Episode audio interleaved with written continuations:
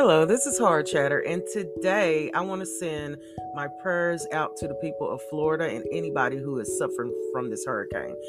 Um, I've seen pictures, I've seen videos, and you know, you can be tough, and Florida people are very tough people. You know, they can really get through anything, and it's happened before. And here's what I want to say start listening to other people when they tell you something and i pray that people who need help will get help.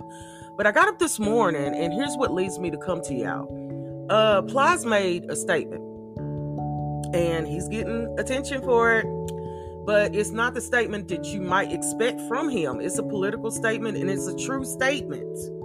It says dear america if we can give ukrainian Ukraine and Ukrainians over 15.2 billion to fight a war. It is no way in hell any American needing assistance after Hurricane Ian should go without. You politicians ask for us in our votes, not Ukrainians. And yo, I, will be honest with you, he hit the nail like directly on the head. It's the truth.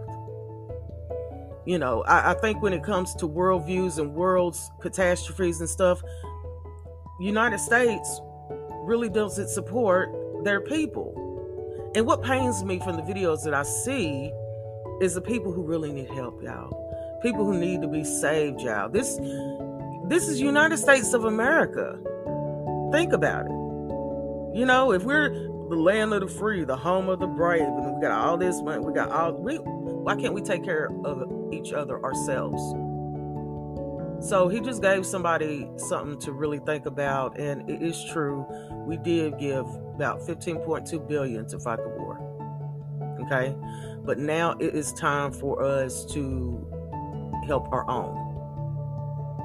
You know, and it is it is an American way. You know, but I say this on a humanitarian way.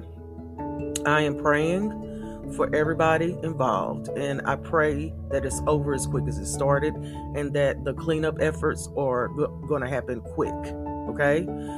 So until the next time, this is Hard Chatter and just want to send my prayers out. And I'll talk to you later.